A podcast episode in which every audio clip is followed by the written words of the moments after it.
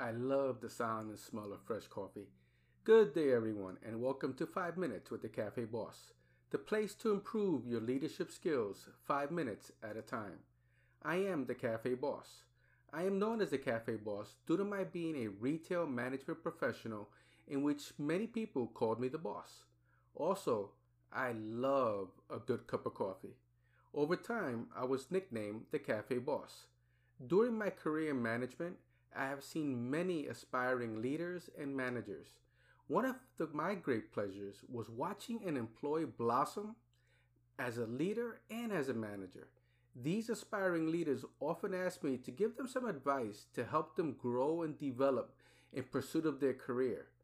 So please, pull up a chair, let's pour you a cup of coffee, and let me share a bit of advice that I gave a student.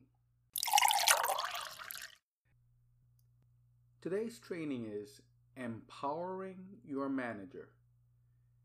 Team managing is often equated with controls rather than leading and developing a business.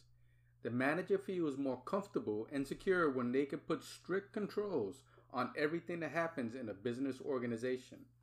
This is so especially of senior managements where the management and directing becomes so severe that it erodes any creative freedom for the middle managers to achieve the goals set out for them.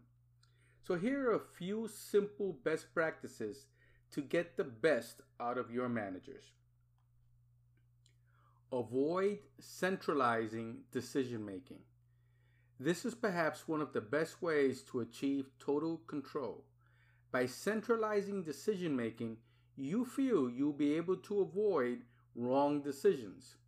While this may be so to some extent, who can prevent your own wrong decisions? Unless your managers can make mistakes and learn from them, you will never be able to develop expertise through experience. Centralizing decision making is also the surest method to kill your business growth. Provide working space. The top management often entrusts tasks and responsibilities to their subordinate managers. More often than not, any specific time frames which are comfortable to achieve the given responsibilities or tasks are discussed. However, in their anxiety or aggressiveness and sometimes over enthusiasm, some leaders start chasing the subordinate for action and results. If you do it too soon and too often, you are severely limiting the working space of your managers.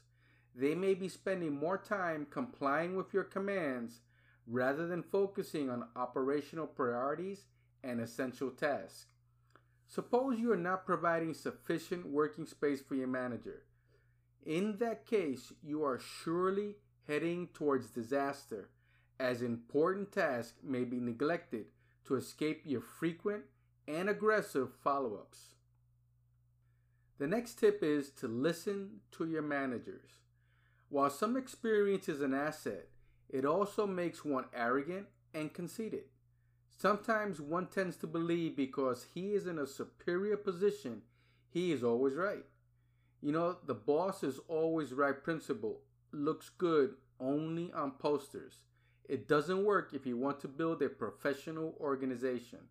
Cultivate the ability to listen to the voice of your managers. They often know better as they are more familiar with the ground realities.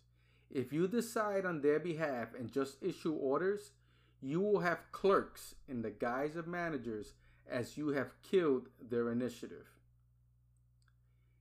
Team, the next tip is don't get into the nitty gritties. Once broad goals and objectives are set with specific timeframes and key results are outlined, leave your managers to perform.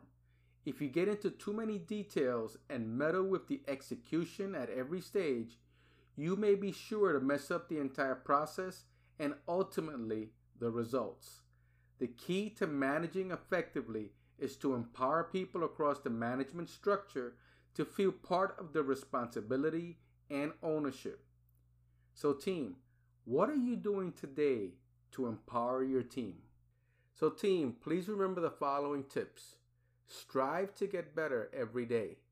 Set goals for yourself. and never give up. I hope I was able to provide you with a helpful leadership tip today.